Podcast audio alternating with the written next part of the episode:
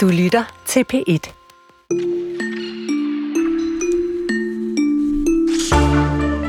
Brie eller Camembert, hvad der lugter endnu værre gammelost fra Kreta. Ost. Jeg vil have ost. Jeg må have ost.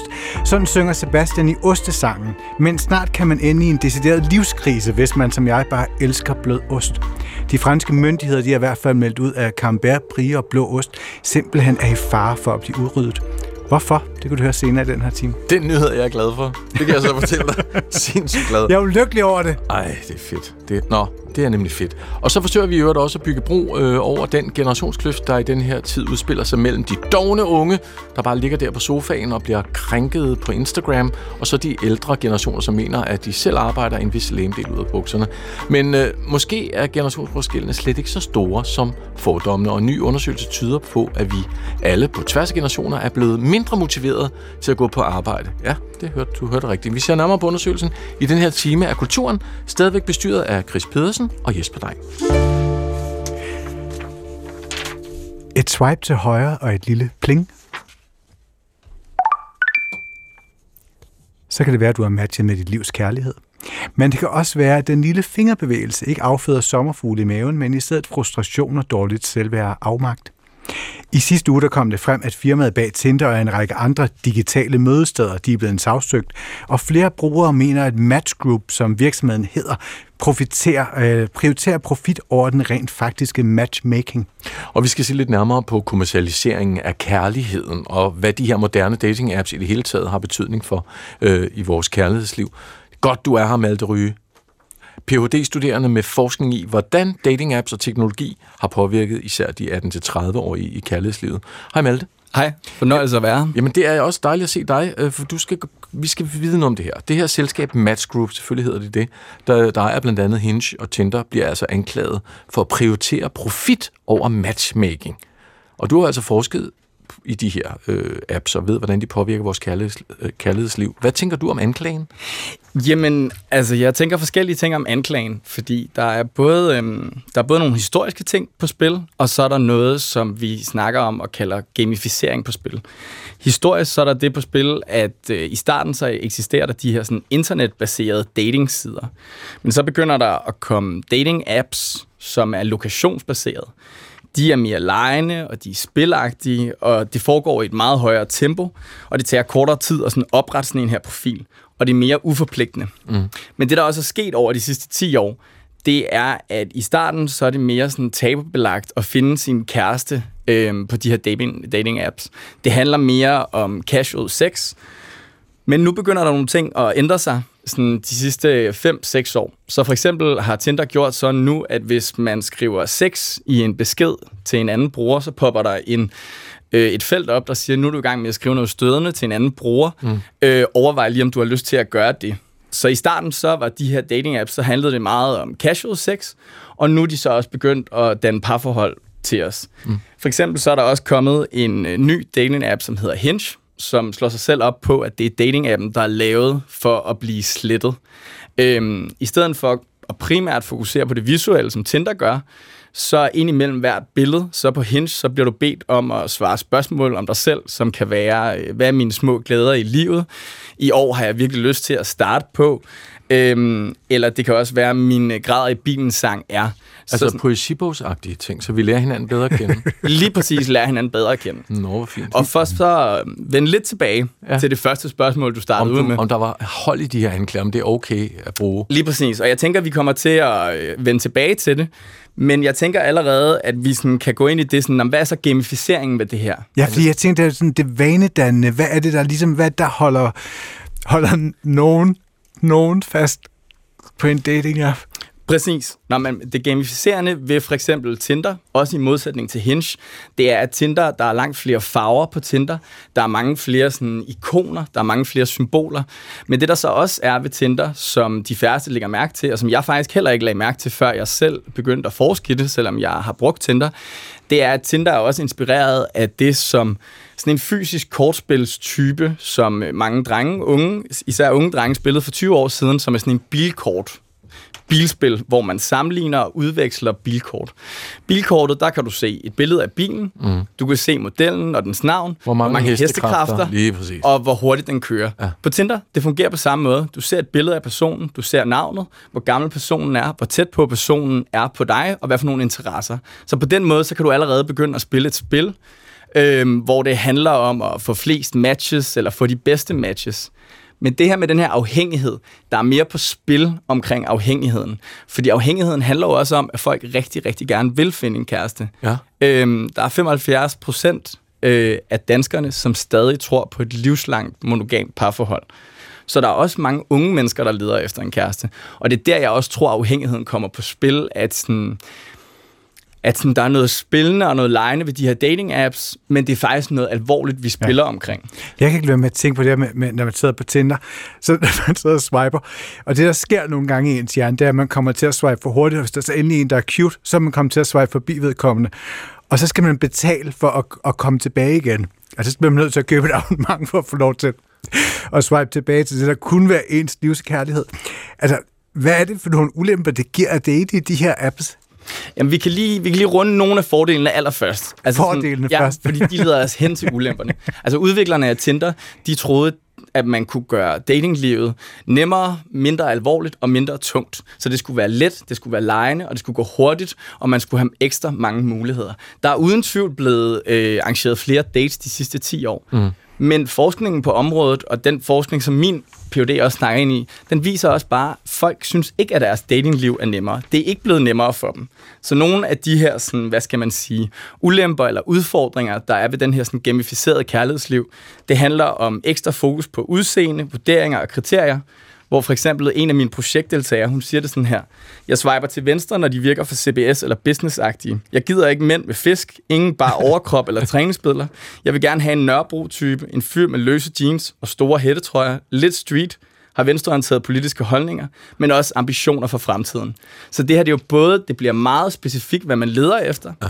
Og det, som min forskning så snakker ind i, det er, for mange muligheder gør det faktisk ikke nemmere for os. Nej. Jeg arbejder med, at en øh, græsset er altid grønnere på den anden side logik, som har medført det, som vi kalder en afvisningskultur eller en afvisningsmentalitet. Ja, man ghoster, man bliver bare væk. Eller man... Lige præcis. Og, og det, det er jo, så er vi over ved ulemperne lige pludselig, ikke? Lige præcis. Og der er der en af mine andre sådan, projektdeltagere, som siger, selv når jeg er på date med en, jeg synes, der er sjov og måske lidt sød, så kan jeg pludselig blive i tvivl. Der kommer ligesom tanker snigende om, måske det næste match er lidt bedre end det mm. her man føler hele tiden, at der er en person, som er bedre. Det er lidt ligesom at sidde med fjernbetjeningen til, til, til når man har de der 6-7 forskellige streamingtjenester, og man sidder og bliver sindssyg over, man synes ikke, man kan finde noget, selvom der er jo isoleret set masser af lækkert indhold derude. Nå, jeg vil spørge dig, øh, hvordan har, har, altså, har den påvirket menneskets jagt på sex og kærlighed? Hvad viser din forskning om det? Min, min forskning viser ikke, øh, om det har påvirket vores øh, jagt på sex, men min forskning og anden forskning på området viser, at der er ikke færre, der begynder at lede efter en kæreste. Der er lige så mange, som øh, leder efter en kæreste og gerne vil parforhold som førhen. Og jeg bliver også ofte spurgt i min forskning, også øh, af lidt ældre generationer, så er de sådan, om leder unge mennesker ikke bare efter casual sex i dag. Og der, der svarer jeg altid sådan, det er et spektrum. Altså sådan, der er både folk, der leder efter casual sex, og leder efter parforhold, og det kommer an på, hvad for en man møder. Men tror du, øhm, det har forandret vores blik på kærligheden så? Jeg tror, at øhm, man kan sige det sådan her. Øhm, Tinder og dating apps har både gjort øh, os mere fokuseret på kriterier, mere specifikke, perfektionsorienterede og søgende, men det var nogle tendenser, der allerede lå i samfundet. Så man kan sige, at appsene forstærker øh, tendenser og samfundstendenser, som allerede var, øh, var til stede. Nu taler vi hele tiden om gamificering. Prøv at være lidt mere konkrete. Altså, når man, det er lidt ligesom med casinoer, der prøver at give blip blip lyde og der er specifikke toner, der er farver og striber, der, som du siger, vi måler hinanden på forskellige parametre.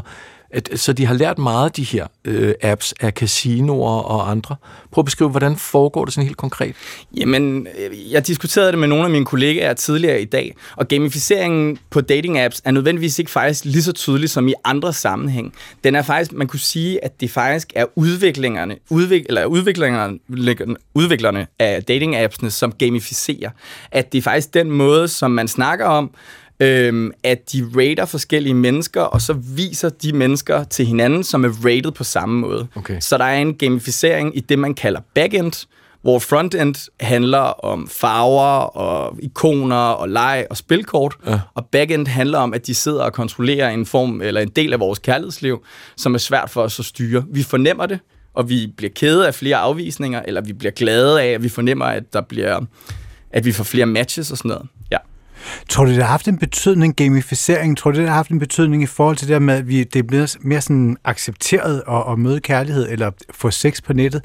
Jeg tænker jo tit, der er sådan en ting var, at, at i gamle dage med, hvad hedder det, profilerne på dating hjemmesider, de var lidt mere sådan ensomme på en måde, hvor, hvor gamificeringen er jo lidt ligesom, at man sidder på en café og så bare swiper igennem sine kammerater. Men jeg føler, jeg føler, at det har haft to konsekvenser. På den ene side, jamen, så har gamificeringen gjort, at det er blevet mere okay at møde din kæreste via en dating-app. Altså, det er blevet gjort smart, det er gjort hurtigere, det passer bedre til vores kultur. Men på den anden side, og som vi var lidt inde på før, og som jeg også gerne vil understrege igen, der er nogle ret alvorlige ting, der følger med i det her. Altså for en af de andre ulemper, jeg arbejder med, det er sådan en normalisering af kontante og plus pludselige afvisninger, fordi de her dating-apps egentlig har skabt en sådan ny dating-kodex, mm. hvor der er en af mine informanter, en kvinde på 25, der siger, appsene skaber en illusion om, at personen kun eksisterer online. Det er nemt at glemme, at det er rigtige mennesker med rigtige liv. Folk ghoster eller sletter hinanden ud af det blå. Ghosting er for mig en af de værste ting, du kan udsætte mig for. Du vil hellere have, at jeg spilder min tid og energi på at skrive og tænke på dig, end at afslutte det med en enkelt besked. Det kommer ned til det her. Jeg er bare ikke det værd. Det sker ikke på samme måde i den virkelige verden. Der er du lidt mere respektfuld over for at afslutte en relation, fordi du ser personen igen. Det er også vildt dårlig stil at ghoste. Nå, markedet af dating-apps har løbende skaffet sådan forskellige muligheder til forskellige behov. Det er en jungle, hvis man ikke har konkret øh, erfaring. For eksempel øh, førnævnte Tinder, det er hurtigt swipes. Happen, der fandt jeg min kæreste i øvrigt. Uh. Øh, lokalitetsbestemt. Grinder, dating for LGBTQ plus personer. Bumble, for kvinder, der vil tage initiativet. Og Field, tror jeg det hedder.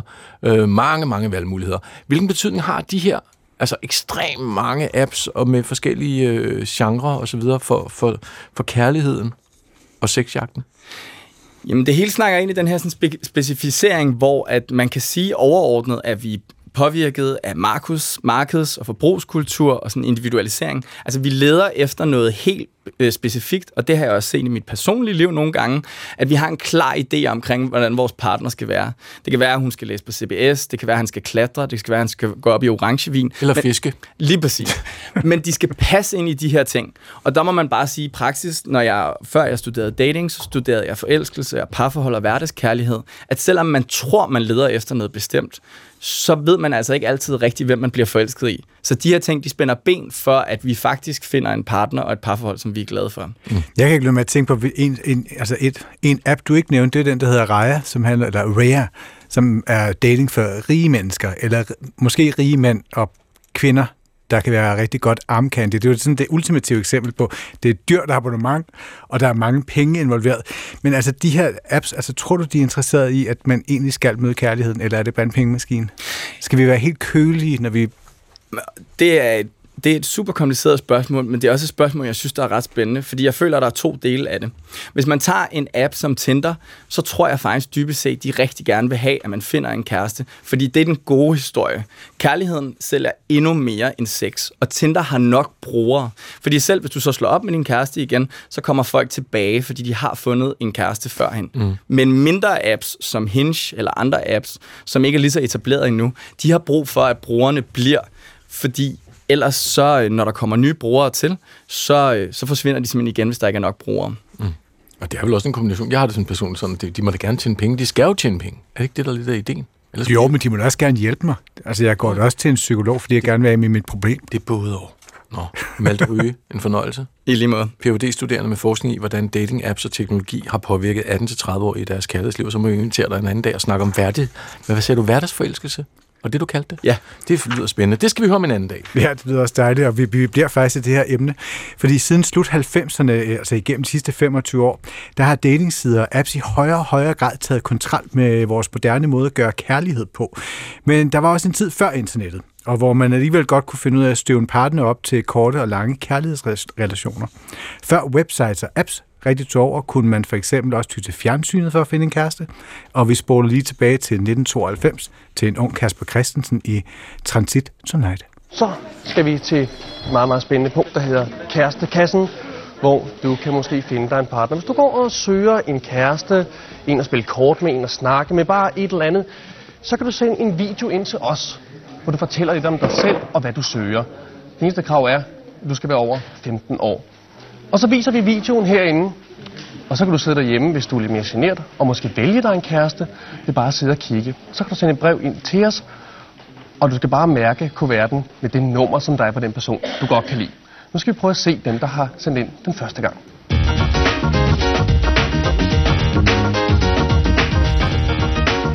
Ja, der var en gang, hvor det var sådan her, og så bøvlet for at være helt ærlig. Ikke? Øh, sådan kunne programmet Transit øh, lege Kirsten Giftekniv på live-fjernsynet, men jagten på sex og kærlighed går jo længere tilbage end til 90'erne heldigvis.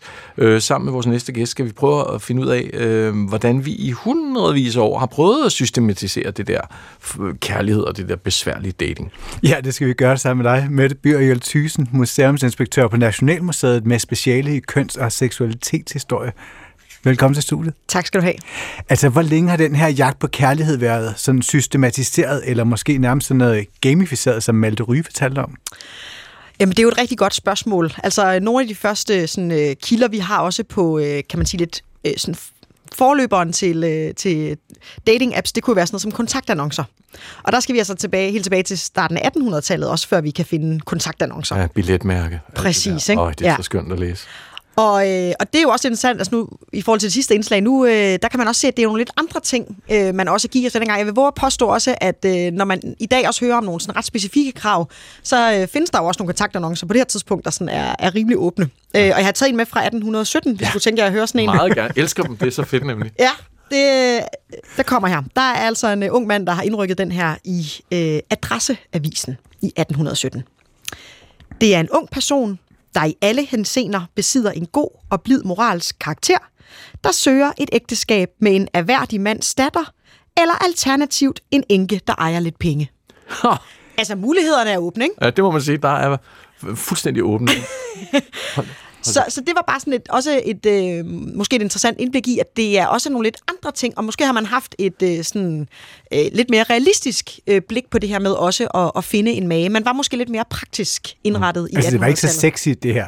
Der var ikke meget sex. Det, det, er, det er fornuft, ikke? Mm. Men hjælp mig lige lidt, fordi så den her sør en, en, en erhverdig mands datter, var det, han havde ja. skrevet? Ja. Altså, så, så, så datteren skal selv tænke, min far er værdig, dermed kan jeg godt skrive til det, ja, jeg, mærke. Måske skulle man tænke, man var sådan af rimelig ordentlig familie. Ved vi noget om, nu er du museumsinspektør, ved vi noget om, var de meget læste, de her adresseaviser og billetmærke? Var der sådan noget, man dyrkede? Lidt ligesom vi nu dyrker Tinder?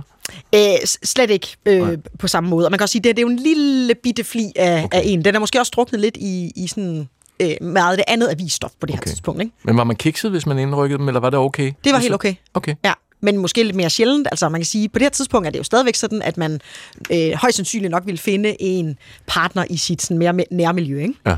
Og du har taget nogle andre eksempler på, på matchmaking med, blandt andet fra 1700-tallet. Øh, altså, hvordan, gik det, hvordan foregik det dengang?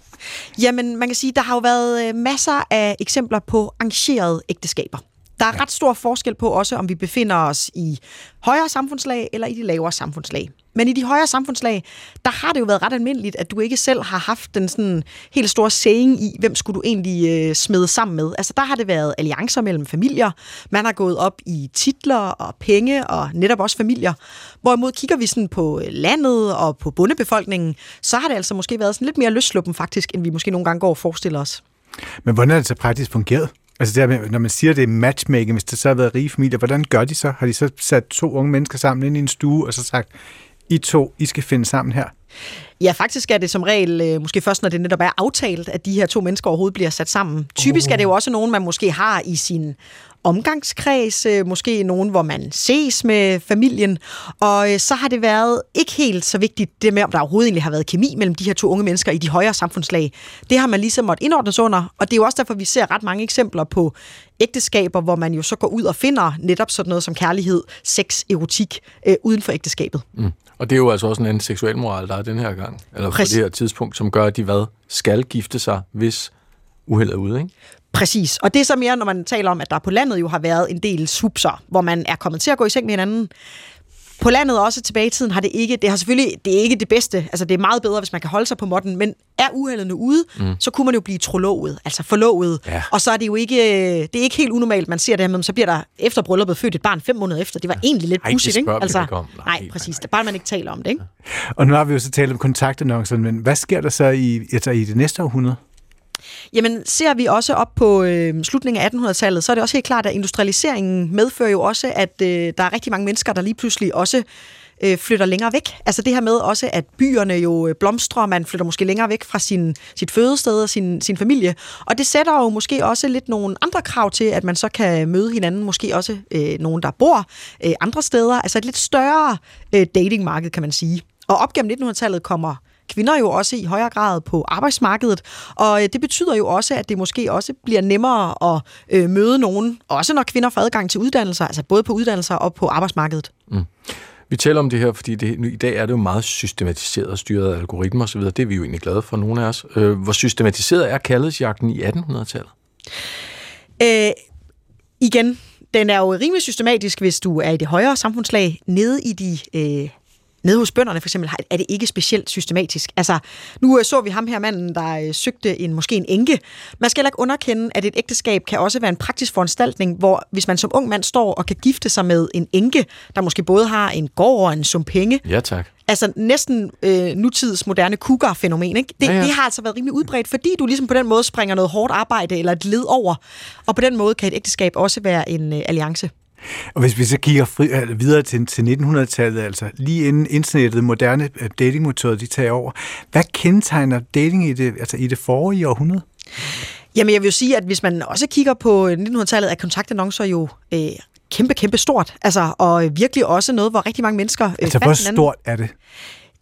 Ja, det er altså svært at svare specifikt på, men, men mere derfor at sige, der er jo rigt- altså, forestil dig de aviser, vi har i dag, rigtig mange dagblade, der, br- der bringer de her øh, kontaktannoncer, altså, og også på en måde, hvor at det har været et sted, hvor ensomme kunne mødes og kunne øh, søge efter en, øh, en partner eller en, øh, en, en mage. Og så tror jeg også det der med at sige, at der har også været en anden datingkultur i forhold til, at nogle af de her der er selvfølgelig nogle af de her annoncer, der stiller krav, når man dykker lidt ned i dem.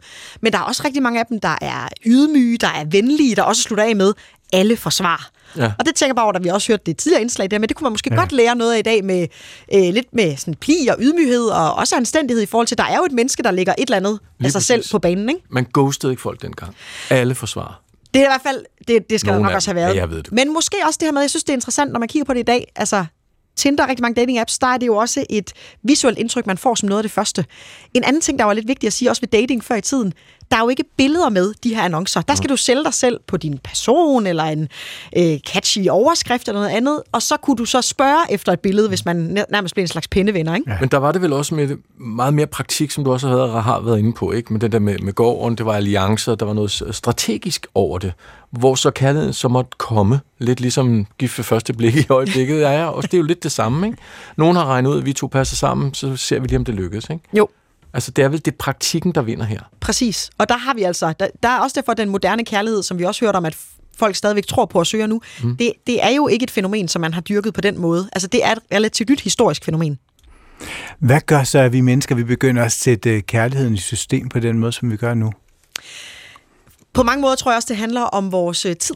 Altså, vi effektiviserer alt, hvad vi kan, og det er enormt belejligt for os, at vi øh, mellem, at vi også lige bestiller øh, øh, dagligvarer på nemlig.com og øh, tjekker e-boks, at vi også kan bruge øh, 20 minutter på lige at gå ind på en, øh, en, en, en dating-app. Øh, og så tror jeg også det her med, at øh, i og med også, at øh, flere og flere måske vælger at øh, bo alene, vi stifter senere familie, at der er også nogle øh, måske samfundsstrukturer, der gør, at det i dag måske kan være øh, sværere, end det var bare for 20-25 år siden at gå ud i den virkelige verden og, og møde nogen. Og som Malte Ryge også sagde, at mange af hans øh, informanter også siger, at der er alt for mange valgmuligheder. Ikke? Det er ikke, det er ikke så, så nemt at finde rundt i alt det her. Øhm, ja. Tror du så som historiker, synes du, at vores forhold til kærlighed er blevet mere overfladisk?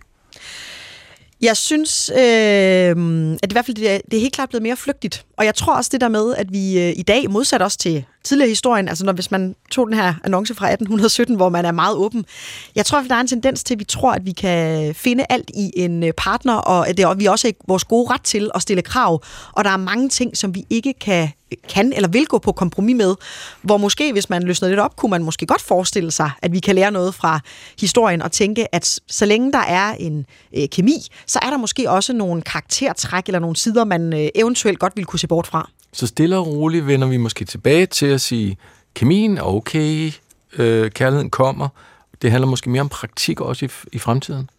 Ja, og så tænker jeg også, at vi øh, også som samfund, og i den grad også i populærkulturen, har dyrket den her sådan frembrusende, stormende, store forelskelse. Øhm, og, og det kan man i hvert fald også, øh, tror jeg, se, at, at det kan jo måske også være med til at forvrænge lidt vores syn på, jamen, kan kærlighed også komme af en sådan måske mere langsom, mm. øh, stille og rolig øh, forelskelse? At der forbinder vi ligesom lidt det med den, den stormende forelskelse med den rigtige kærlighed. Vi skal have et reality-check. tak skal du have. Mette Bjørjel Thysen, museumsinspektør på Nationalmuseet med speciale i netop køns- og seksualitetshistorie.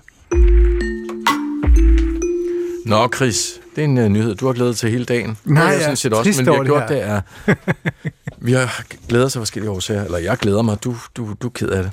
Fordi øh, du er sådan en, der godt kan lide cremet camembert, en blød brie eller en blå ond ost. Er det ikke rigtigt? Jo, altså jeg ville totalt swipe til højre, hvis der var en dating-app for brie. Nå, nu får du sort til. Men de franske myndigheder, de har meldt ud, at de forudser noget af en, altså en, simpelthen en ostekrise. De fine franske oste, vi kender, som mange af os holder af. Årsagen skal findes helt ned i ostenes mikrobiologi, og det har reporter Isabella Askov Holbæk talt med gastrofysiker og medejer af Kost Studio, Louise Bæk Brønum, om. Hvordan tror du, det kommer til at blive med osten i fremtiden? Hvor meget tror du, der kommer til at være fremover? Jeg tror, vi kommer ned på en øh, under 20. Sådan var der engang en ostehandler, der spåede om ostens fremtid på dansk tv. Og måske var han faktisk ikke helt ved siden af. For venten, du har det sådan her. Jeg kan virkelig godt lide ostemad. Eller sådan her. Ost.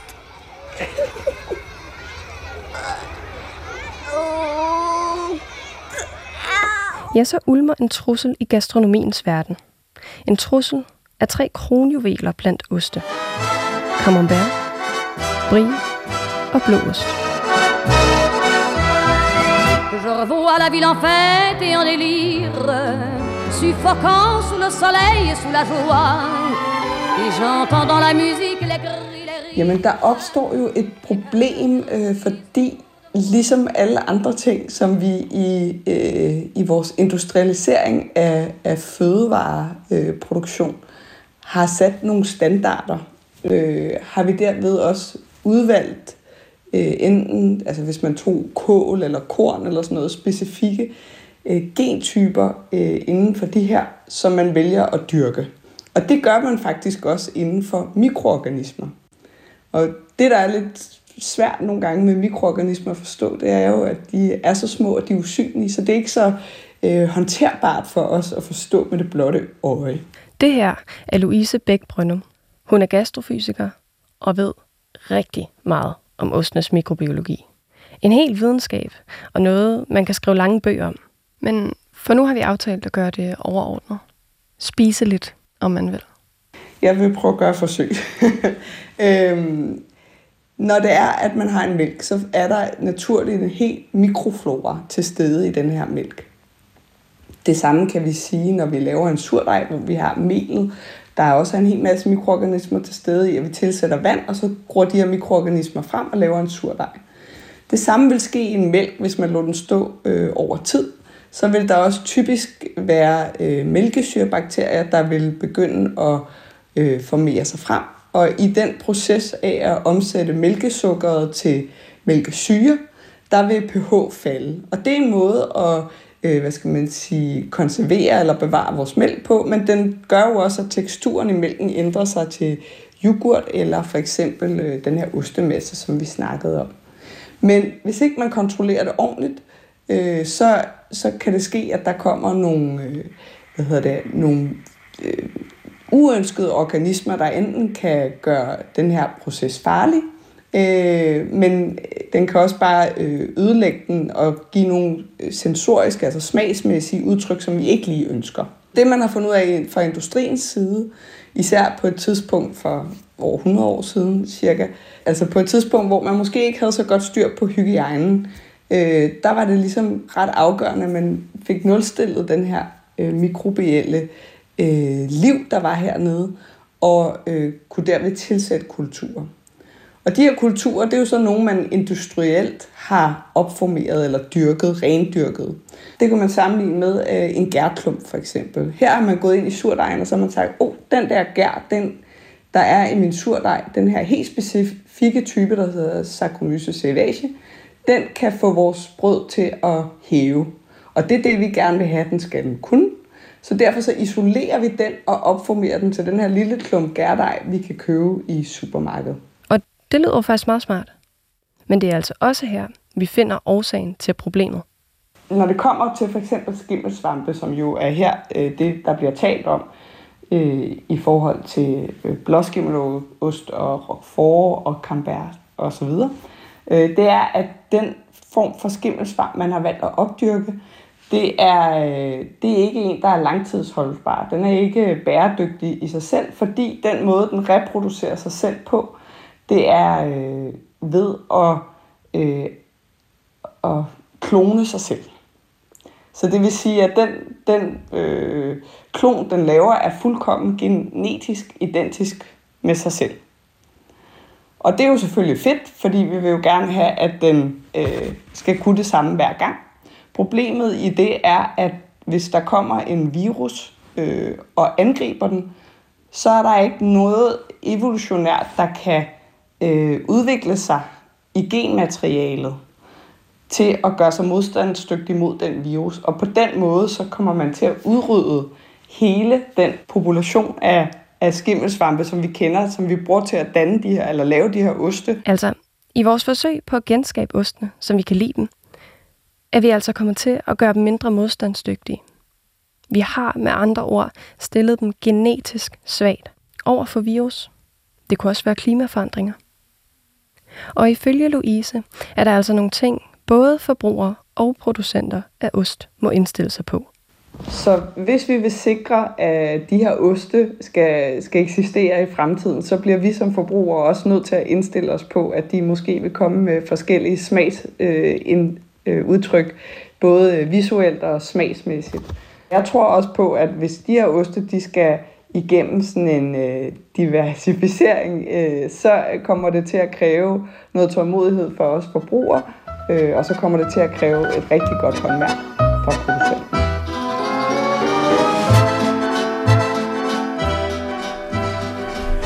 Og sådan sagde altså Louis Bæk øh, Brønum, gastrofysiker og medejer af Kost Studio, der beskæftiger sig med bæredygtige løsninger på presserende udfordringer i vores fødekæde. Ja, det er jo i sig selv lidt interessant, jeg må sige, at bruge ordet krise, fordi tre oste er under pres. Men det, øh, det sætter til synligheden noget i gang, fordi for at prøve at forstå, hvad det er, ostene egentlig betyder for os, der har vi talt med Asmus Gamdrup Jensen. Og han er også medejer af Kost Studio, og så er han madhistoriker med speciale i ostens historie. Og han sagde sådan her. Ost er jo noget, vi har haft øh, med os øh, i mange tusind år. Øh, det, er jo, det er jo sådan en opfindelse, som nok er, er opstået mange forskellige steder på én gang. Øh, Øh, og som er sådan en, et, et håndværk, som har udviklet sig over ja, århundreder og årtusinder. Så på en eller anden måde er det indlejet i den måde, som, øh, som vi spiser og har opført os på øh, som mennesker, lige siden vi stort set blev en øh, civilisation. Øh, så, det, så dermed sagt er det ret betydningsfuldt. Øh, ja. Ja, og fødevarer begynder vel i deres udgangspunkt som noget praktisk, altså noget føde, der skal mættes. Så hvornår er det, vi begynder at se osten spille sådan en mere kulturel rolle i historien? Man kan måske sige, at det starter på en eller anden måde allerede inden det, som en løsning på, at alt frisk er en udfordring. Og det vil sige, at mælk har også været en udfordring, fordi det er noget friskt. Og, øh, så snart at, at mælk ligesom er, er kommet ud af konen, eller hvad det nu kommer ud af, så, øh, så begynder det at forgå. Og der har det at lave ost, eller for så vidt lave smør, det har ligesom været redskaber til at kunne forlænge holdbarheden, og samtidig tilføre noget smag. Øh, så helt fra start har den der måde at håndtere mælken på, som man for eksempel gør med, med at lave ost, har været en eller anden øh, måde at, at, øh, at overleve på, både ved at, at tilføre smag og forlænge holdbarhed. Ja, som du også lidt er inde på, altså, så er der jo måske forskellige beretninger om, hvordan ostenmund i sin tid egentlig er blevet til. Og øh, man kan måske oprindeligt forestille sig, at osten kunne være opstået ved, at nogle, nogle bønders mælk var klumpet til. Og så er det i dag noget, vi, vi parer med vin og dyrker som sådan et lille stykke finkultur. Hvordan er det, osten ender som et finkulturelt symbol? Ja, den har jo nok i virkeligheden mange symboler. Fordi det er jo også en hverdagsmad som en skive danbo, vi lægger ovenpå et stykke øh, råbrød, øh, som en vigtig del af vores madpakke, når vi øh, går på arbejde. Og så er der nogle oste, som, øh, som bliver opfattet som finere end andre oste, og som måske også er tilladet på nogle, nogle særlige måder og med et særligt håndværk. Øh, det er jo blandt andet noget af det, vi, vi synes, vi kendetegner med mange franske oste. Øh, at de, øh, at de sådan er, er tilladet med, med, en, med en særlig form for kærlighed, og som måske har noget helt særligt, fordi de er produceret et bestemt sted. Og så er der nogle af dem, som ligesom udværker sig ved, at vi opfatter dem som finere end andre. Prøv lige at dykke lidt ned i. Osten spiller jo en stor rolle i det danske spisekøkken, og det gør den så også i det italienske og det spanske, og så ikke mindst mm. det franske, som du også selv nævner. Hvad, ja. hvad er det mere specifikt ved den franske ostetradition, der er helt særlig? Jamen, det er i hvert fald en, det er en helt anden form for ostetradition end vores egen. Og det gælder egentlig flere af, af landene nede omkring øh, Middelhavet til sammenligning med os selv. Og det særpræget er, at man i høj grad har dyrket øh, en idé om det lokale. Og det har man sådan set gjort i utrolig lang tid. At man, man har nogle ostetraditioner, som har udspillet sig nogle bestemte steder, og det har man egentlig forsøgt at fastholde ved at sige, at eksempelvis en ost som camembert, jamen den skal sådan set produceres øh, i og omkring det sted, som har det samme navn, som også er camembert. Øh, hvor, at man, hvor man hos os, der har man i stedet for at tænke i lokale traditioner, så har man ligesom tænkt i nationale standarder. Øh, vi skal ligesom producere på en bestemt måde øh, danboen, men det er, en, det er sådan på en national måde at gøre det på, og ikke på en, en måde, der ligesom tilknytter sig bestemte mejerier i bestemte egne af Danmark. Og det samme gælder vores smør. Altså hele det, vi har, der hedder lurmærke, det, det startede i, øh, helt i starten af 1900-tallet som et forsøg på at lave en national standard for vores smør, som alle ligesom skulle producere i henhold til, når man skulle eksportere sin smør. Så det var sådan et forsøg på at lave nationale standarder, og der har man i Frankrig øh, i høj grad valgt at lave en, øh, lokale standarder og bygget hele sit system op omkring det.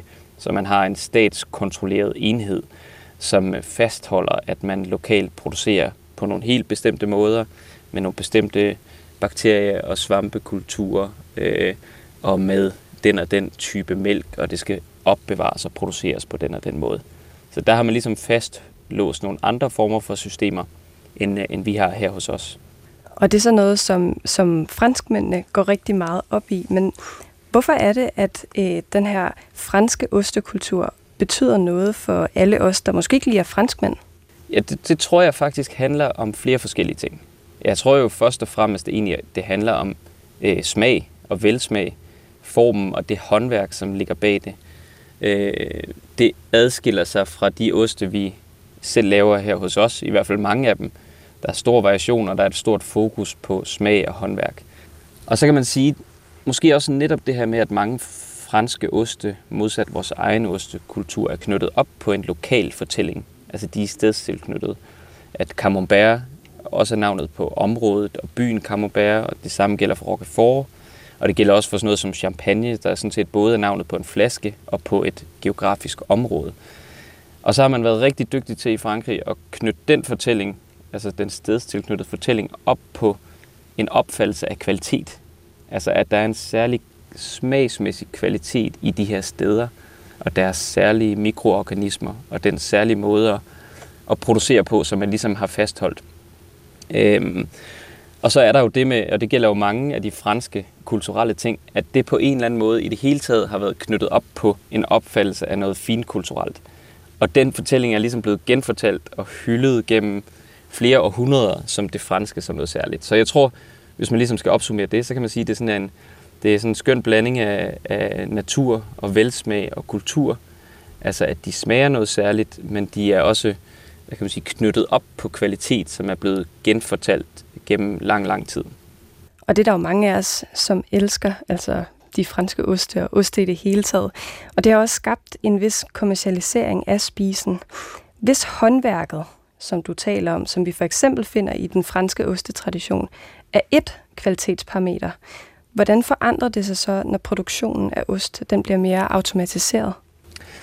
Ja, men det er jo måske et af de store udfordringer i det hele taget, eller sådan paradoxer, det er ligesom, hvordan, øh, hvordan oversætter man øh, håndværkskultur og måder at gøre nogle ting på, øh, og en dyrkelse af særlige former for levende bakteriekultur nogle bestemte steder, såkaldt husflora.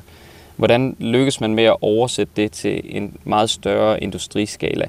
Og der er ligesom nogle udfordringer der, fordi at man i mange tilfælde øh, vil gå over til at pasteurisere mælken for eksempel. Og når du pasteuriserer, så betyder det, at du bliver nødt til at tilsætte en, øh, en bakteriekultur, fordi oste er et levende, en levende ting, så de skal have, have noget, øh, noget starterkultur af nogle mikroorganismer for ligesom at udvikle sig. Øh, så kan man hurtigt ende med, at det bliver meget standardiseret øh, uden for det, som ligesom er det håndværkspræget. Så der er et eller andet form for, øh, der er nogle gange et eller andet form for clash der mellem det håndværkspræget og så det, at øh, man gerne vil producere i en skala, så vi rent faktisk kan komme til at smage det her hos os, øh, de her oste, så man får produceret i stor nok mængde til at kunne øh, eksportere det.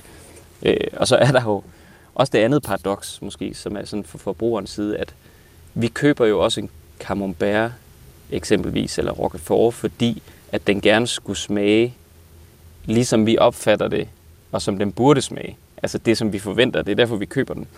Men samtidig med, så er det også et øh, håndværksoste også kendetegnet ved deres særpræg, og det, at de måske også kan variere, variere over tid.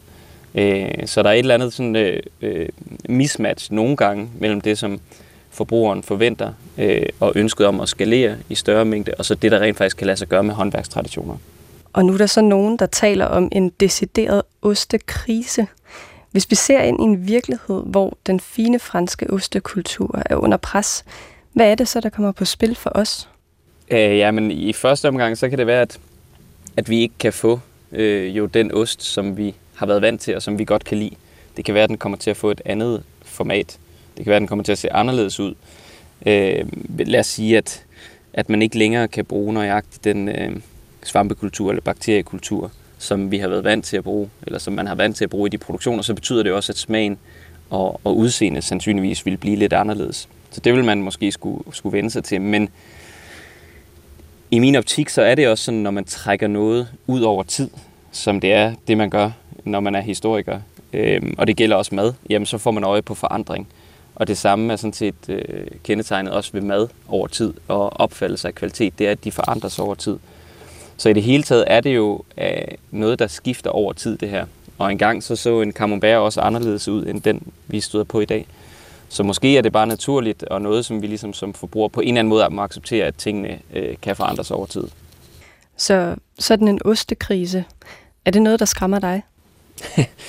øh, det skræmmer mig i sig selv ikke, men jeg synes jo nok, at det, som den er udtryk for, øh, godt kan være skræmmende. Altså forstået sådan, at, at i det her tilfælde, så ser det jo også ud som om, at det ligesom er et diversitetstab, som gør, at vi rent faktisk ikke kan, kan få kan lave den ost, som, øh, som man gerne vil lave. Øh, og den her betydning af diversitet i forhold til at have et velfungerende øh, økosystem på vores jord, altså både fra det at, øh, at kunne dyrke jorden og helt til sådan en specifik øh, ost her, at der er noget omkring de her balancer, som vi bliver nødt til at have, have respekt for, fordi det er den her kompleksitet af balance mellem mange forskellige former for organismer, som gør, at vi både får velsmag, men i virkeligheden også en, en ensartet øh, klode. Og der tror jeg måske, vi, vi de sidste 100 år er kommet lidt langt ud i forhold til ønsket om at, at producere ting, som kan skaleres og vokse så store meget hurtigt. Og sådan fortalte altså Asmus Gamdrup Jensen, som er madhistoriker med speciale i ostens historie.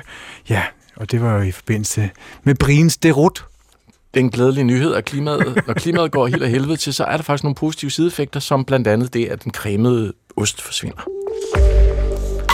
Det synes du også, Chris, hvis du tænker lidt dybere over det. Vi skal til de skønne unge. Hvad fanden? Hold op. De unge er dogne og krænkelsesparate. De ældre privilegiebilinde og arbejder deres barnd- børns barndom væk. Maj My Humaydans bog Ærø-manifestet og Kåre Dybvads Arbejdets Land genstartede sidste år debatten om øh, de her unge, øh, den her unge generation, men den er på ingen måde ny. De unge er altid blevet beskyldt for at være dogne. Og nu viser en ny international undersøgelse af vores forhold til at arbejde, at generationsforskellene de faktisk slet ikke er så store som fordommene. Undersøgelsen den bunder i et studie af vores forhold til at arbejde med over 500.000 deltagere fra 113 forskellige lande herunder Danmark. Og studiet det peger på, at folk generelt er blevet mindre motiveret for arbejde. Men korrigerer man for den generelle udvikling på tværs af alder i perioden, så er der altså ikke den store forskel på de forskellige generationers øh, arbejdsmoral. Nå. På trods at det, at det ikke er nødvendigvis har noget at gøre med virkeligheden, så vender vi gang på gang tilbage til fortællingen om, at den nye generation er doven, går hjem fra arbejde 14.30, selvom står 16.24 på uret øh, normalt. Men hvorfor gør vi det? Hvorfor har vi så travlt med at, at, at bashe den foregående generation? Det skal vi tale med dig om, Nomi. Velkommen til. Tak skal du have. Og det er rigtig sagt, Nomi, ikke? Jo. Godt. Katz Nielsen, centerleder på Center for Ungdomsforskning ved Aalborg Universitet. Hvorfor den her myte? Hvad, fordi, ja, hvorfor den her myte om den dogne unge generation? Hvordan er den opstået? Uh ja, det er, altså som vi siger, så det, altså, det er en klassiker. Og hvis man sådan går tilbage til den sådan allerførste sådan ungdomsforskning, som kom sådan i efterkrigsårene, så var det, der virkelig var der, det var, at der blev tegnet sådan, som det allerførste sådan nogle billeder af, at vi ligesom havde to figurer, hovedfigurer omkring unge. Det ene er sådan en figur, hvor vi idealiserer de mm. unge og idealiserer ungdommen, og den anden er, at vi udråber ungdommen som problemet. Mm. Og de to spor, de kører lige så fint stadigvæk, hvis man kan sige det sådan. Øh, og vi har på den ene side de der idealiseringer, hvor vi jo også snakker om, at øh, åh, det er mens man er ung, man skal have det sjovt og leve livet. Og, Mulighederne, wow, udseende, sex der, drive, ja, alt de det store der. fede fester, ja. man havde, og alt det der, det gode, sjove ungdomsliv. Mm. Og vi tror også ungdom som sådan noget, øh, altså man kan jo sælge hvad som helst produkter. Ja, altså, at de klinikker, der er Forever med Young. fillers, ikke? Ja. Præcis, ikke? Alt muligt. Så ungdom sælger jo billetter, øh, som noget, vi alle sammen på et eller andet plan er tro og gerne vil. Så det er det ideal sporet og idealbillede, som vi også har i dag. Og så kører der et andet parallelt spor, som er de her problematiserende billeder af ungdom. Og dem har vi, de popper op med jævne mellemrum i alle mulige former og formater. Øh, det kan være øh, et billede, som kører i øjeblikket, også rigtig meget, som er det her med, alle unge mistrives. De er skrøbelige, øh, sårbare osv. Det kører som et billede. Så kører den, vi har her, som er, at de unge er dogne. De arbejder ikke nok. Øh, der har også været det her med, at de unge er egoistiske og selvoptaget, som også ligger lidt i denne her med, at de er dogne, som også er en figur. Og så har der været også en klassiker, som er sådan et unge problem, mm-hmm. som er det her med, at unge øh, har sådan en udadreagerende risikoadfærd. De samler sig i grupper og truer bedsteborgeren, og under corona var det dem, der larmede og spillede for høj musik og sådan noget. Ikke? Soundboxer. Ja, præcis. Kørte ud ved, ved vandet med soundbox. Ja, lige præcis, og drak efterlud deres dåseøl og Ja, ja, alt muligt pizzabakker. andet. Ikke? Pizzabakker. Skandale, ikke? Og det var vi også i oprør over. Så der er de her billeder. Og den her debat om de dogne unge, den blussede faktisk også op i 1980'erne, hvor den store arbejdsløshed, den skabte debat om arbejdsfrihed kontra arbejdsløshed. Lad os lige høre et klip fra 1982 fra DR's P3, og her farvede foreningen SAB AE, så bare sammenslutningen af det- bevidst arbejdssky elementer, ved at lave et manifest imod lønarbejde. Det læser de op her. Sæbe har opstillet et manifest. De arbejdsskyds manifest, hvor de blandt andet fastslår, at arbejdsløsheden er historiens største mulighed for frihed. Men hvorledes har arbejdets farisæer og tempeltjener modtaget dette budskab? Har de tiljublet denne historiens største mulighed for frihed? Nej, de har fyldt sjæle med infantil skam. De har sunget kvalmende salmer i mål om lediggangen, der skulle være roden til alt ondt, hvor ledigheden fremstilles som skærsildens pinsler og arbejdets gendøbelse som den kommende frelse. Med forfærdelse udmaler de især de nykonfirmeredes elendighed som ungdomsarbejdsløse. De frygter skræmmebilledet, de ser. Ja. Generationer Tænk, er det i 80'erne, at de talte så utroligt med den måde. Og tilbage i 80'erne, Ja. der var arbejdsløsheden altså skyld i en øh, generationskløft, hvor øh, særlig ungdomsarbejdsløsheden var massiv, og det var den, Mm. var indiskutabelt. Det kan vi vist godt blive enige om. Hvordan adskiller den debat, vi nu har, sig fra tidligere tiders debatter? Jamen, jeg tror, der, der er jo, i dag står vi jo en helt anden, som jeg også beskriver, en helt, helt anden situation, fordi der er en meget, meget lille arbejdsløshed ja. i dag. Så det, vi har øh, at gøre med i dag, det er jo, øh, kan man sige, et oprør, og det er også noget, vi altid forbinder ungdom med, at det oprør, det kommer jo i virkeligheden fra de meget velintegrerede unge. Mm. Det kommer jo fra de unge, der er, hvad kan man sige, øh, mere på den grønne bølge, og mere på sådan den der meget sådan, øh, når man, vi skal i virkeligheden, vi vil realisere nogle andre dele af vores liv. Det er ikke fordi, vi ikke kan få adgang til arbejdsmarkedet, det kan vi godt. Vi kigger bare ind i et arbejdsliv, som de voksne har, og tænker, mm, tak, men nej tak, det skal Nej. vi ikke. Nej. Det ikke- ser vi ikke for os, så det er jo sådan et privilegieopgør, øh, et privilegeret opgør, der finder sted i dag, snarere end det, der måske fandt sted i 80'erne. Fordi det, vi ser i dag blandt de unge, der er ledige, dem hører vi godt nok ikke meget til. Nej. Øh, de bliver jo næsten helt glemt, og i den diskussion, der er om trivsel og mistrivsel i dag, der er det jo simpelthen en gruppe, der er stort set fuldstændig stum og forsvundet ud. Den figurerer kun som sådan en, øh, vi har den her gruppe på, på 42.000, eller hvor mange, der er lidt diskussion om tallet, Ja. øh, som, som er helt uden for uddannelsessystemet og arbejdsmarkedet. Så det, det er jo ikke den gruppe, der taler her, så det ser faktisk meget anderledes ud i dag. Men hvis kigger man så tilbage til 50'erne og 60'erne, så var det hele den her debat om øh, den feminiserede mand, for eksempel, den begyndte at få langt hår og spille meget Beatles. De festede for meget, de hårede for meget efter p-pillen. 80'erne, det var så også dog nogle 90'erne, der gik vi, husker jeg, alt for meget i byen og dyrkede ind- individet for meget. Der var slaggeren, ham der sad, Jo. jo. hende der bare lå på den sofaen og røg side. hash. Men der var også forbrugsstyret, ikke? Men de unge fik også kritik for at forbruge for meget, gå for meget op i mærketøj og mærkevarer og sådan noget. Hvorfor har vi brug for at fokusere på den her? Altså, det er som om, at vi har behov for en generationskløft. Hvad er det, den kan generationskløften i vores fortælling? Jamen, jeg tror øh, forskellige ting. Øh, det, som mener jeg, at faktisk der er forskellige... Altså, generationskløfterne er, ser forskellige ud på forskellige tidspunkter, og er der også mere eller mindre. Men de her fortællinger om ungdom, dem har vi brug for, tror jeg, af forskellige grunde. Øhm, og en af grundene, det er også, at vi bruger også ungdommen som en arena for at diskutere nogle samfundsmæssige problemstillinger, som er rigtig svære at diskutere mere generelt. Øh, altså som du siger, sådan noget med for, forbrug. Det kunne også være lige i dag, er det aktuelt med, med skærmforbrug, for eksempel, der bliver snakket rigtig meget om. Det er meget nemmere for os at tage diskussionen som en unge diskussion, Hvorfor? end det er. Jamen, fordi det er mere afgrænset. Det, det er svært at diskutere voksnes forbrug af skærme. Det handler også meget om os selv, og vi kan blive ligesom, det kommer for tæt på øh, i voksendiskussionen, sådan gåseøjne voksendiskussionen. Ikke? Der er nogle ting, der er mere afgrænset øh, og mere sat på spidsen i ungdomsårene. Så det er en grund, tror jeg, der er til, at vi har de her behov øh, for fortællinger om generationer. Mm. Og så tror jeg til gengæld også, der har været i en årrække øh, en opblødning af denne her meget hårde grænse mellem generationerne. Fordi der også i dag er en anden tendens, som er, at der i hvert fald i en årrække, indtil det måske begynder at brydes lidt nu, men i en årrække indtil nu, har været faktisk en tendens til en meget, meget blødere møde mellem generationerne, hvor den har været præget af forståelse, børn og unge i øjenhøjde, en enorm demokratisering, hvor man lytter til børn og unge, og, og kan man sige, meget mere går i dialog og arbejder sammen med osv. Man går i det samme tøj, men forældre og børn deler meget mere livsverdener med hinanden osv. Så, så der er, har, og har altså også i de seneste mange år været en mm. tendens til et meget mere blødt møde mellem generationerne.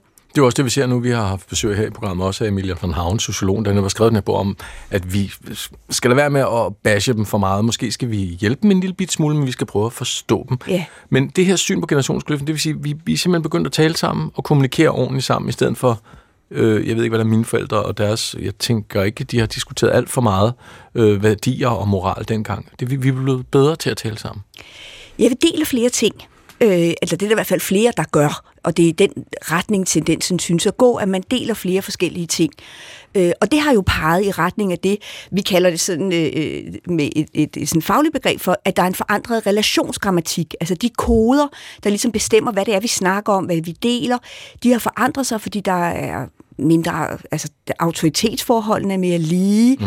Øh, de ting, vi udveksler og deler, kan i virkeligheden komme meget tættere. Det handler alt sammen om, at måske er unge i virkeligheden, den måde, man bliver voksen på i dag, øh, er faktisk lidt anderledes, end den var tidligere. Det sker ikke så meget ved, at man skaber en kæmpe afstand til de voksne.